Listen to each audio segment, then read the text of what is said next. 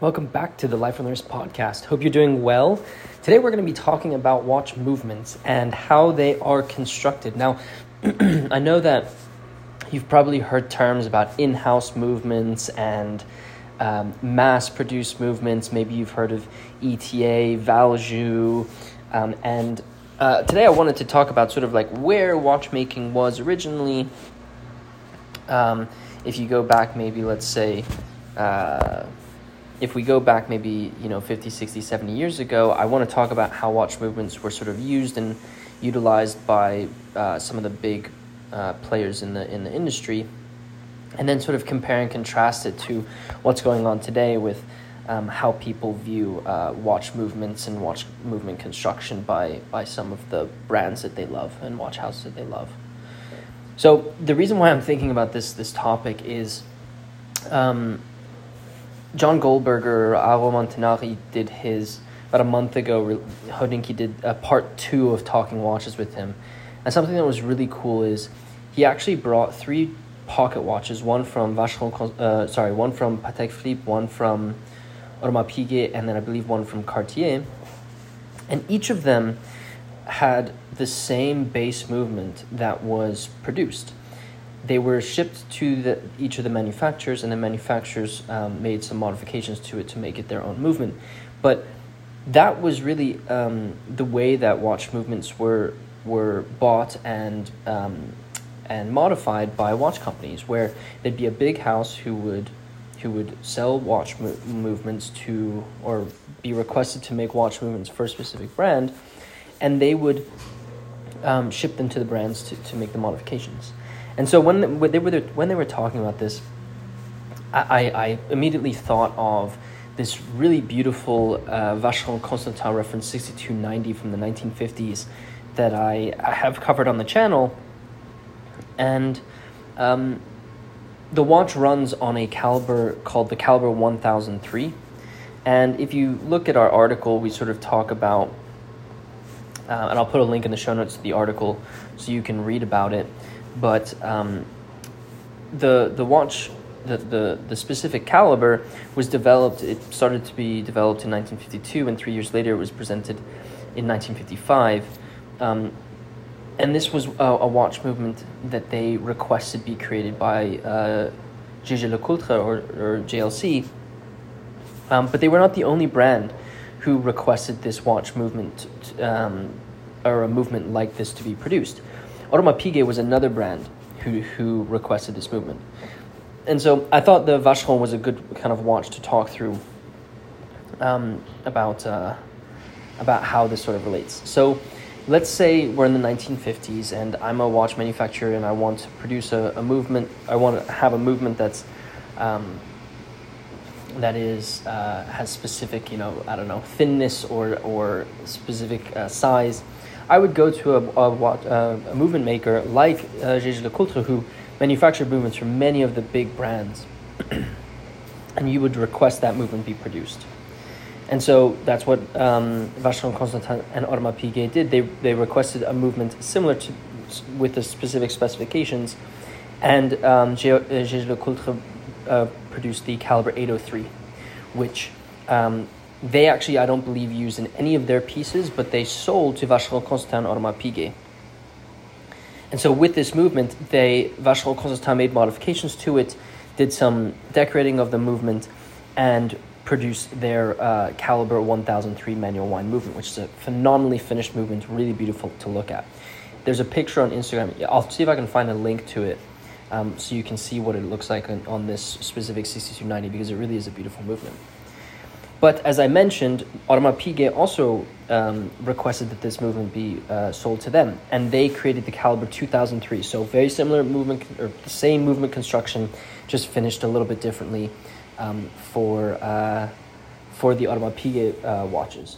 And so, what you often find is um, very very similar watches of the 1950s or 40s, 50s, 60s, where they use very um, movements that look very similar to one another, may be called something different, but in essence have the same base movement.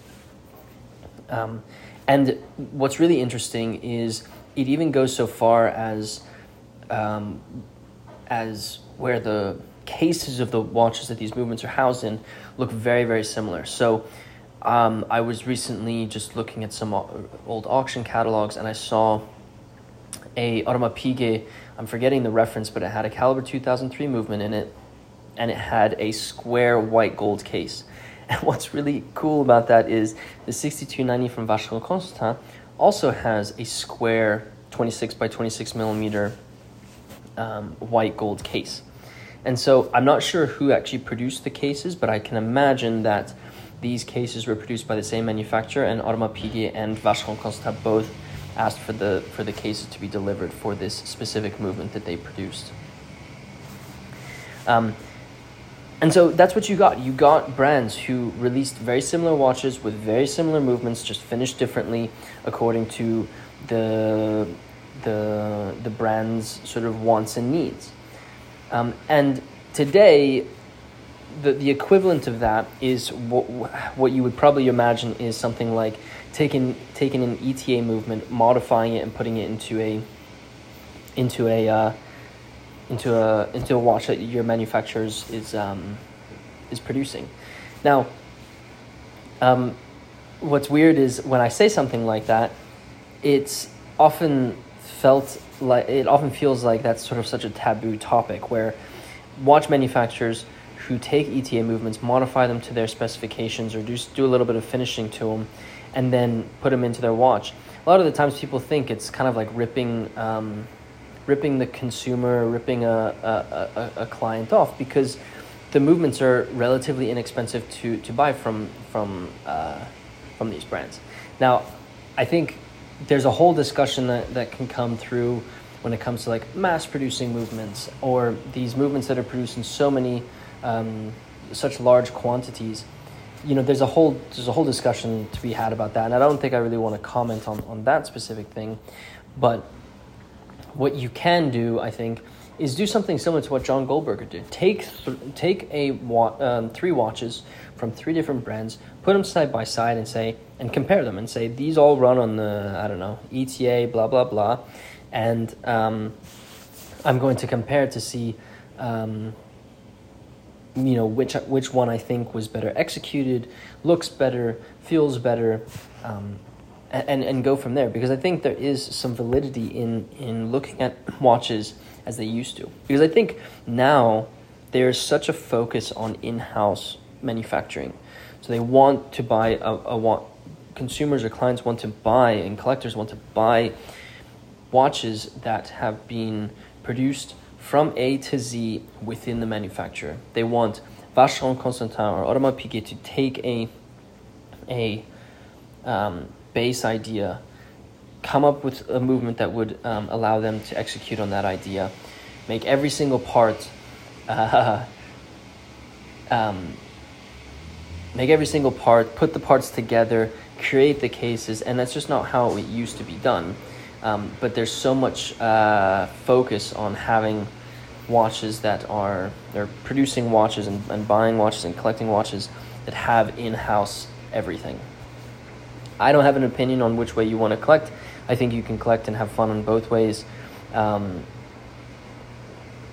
and and be just as satisfied with the with the watches that you're that you uh, that you have in your collection. Um, but I, I, what I don't like is when people not not when there's snobbery around it, but just like I think understand that other people collect differently, and, and you don't have to have um, have a uh, you don't have to only have a, a watch collection that has in-house movements.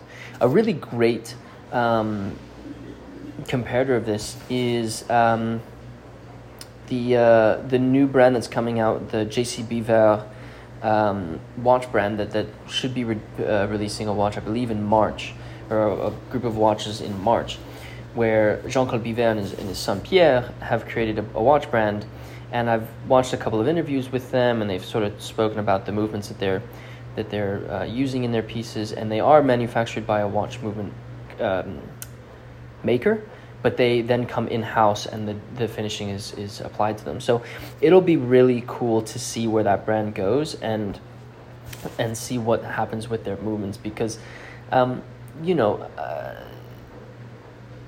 I, I, I, I think everyone respects Jean Claude Biver for everything that he's done for the watch, um, the watch world, the watch, um, the watch industry, and so for him to create a brand that does this, I think it's showing validity to to this idea and, and not saying that you have to have in house everything.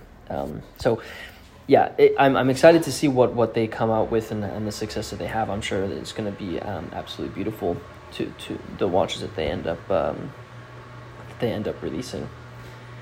Um, so I, I think this is a really interesting topic. I'd love to talk to you guys about this. So be sure to hit us up on our website or on our Instagram because it is a really interesting, in my opinion, really interesting topic of how, you know, go back 70 years watch brands did use similar movements but finished them differently and sold their pieces. Um, and that looked very, very similar to one another. Um, they used similar case case makers, um, and now when watch brands do it, a lot of the times people feel like it's it's a cheapening of their of the of the product in some way, or they think it's not worthy of being in a, in a collection, which I think is a little. I think to me short-sighted. Like I think you need to be open to more than one possibility of ways of collecting.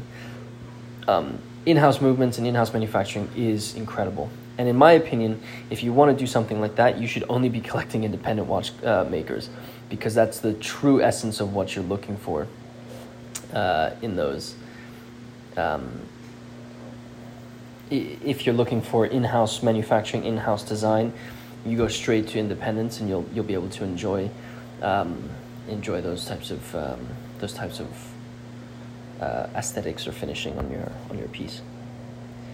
If you are new to the, to the podcast, be sure to follow us, and if you wouldn't mind rating us, really does help me out. Check out, check out the links in the in the show notes. There'll be links to, to the talking watches, to the article about the 6290 from Vacheron Constantin. I also try to put a, a, a link to the image of um, the 6290 movement because it really is a, a, a, phenomenal shot. I took it with a with a Loupe Systems macro um, lens, which is really cool. Uh, the the MB&F did a collaboration with Loupe Systems, the LPX uh, rocket, and they had loupes, and you actually, you actually can take the loupe and attach it to your camera on your phone, and take these really beautiful macro shots. Um, I'll be covering the LPX on Wednesday on, on YouTube and in edit um, and we'll have an article about it. So stay tuned for that um, if you want to see that. But again, back to what I was really talking about. I digress. The the image of the 6290 really is beautiful, so be sure to check that out. Um, there'll be links in the show notes to all of our social media accounts as well, so you can uh, check us out there. With that said, guys, thank you so much for listening to this podcast, and until next time.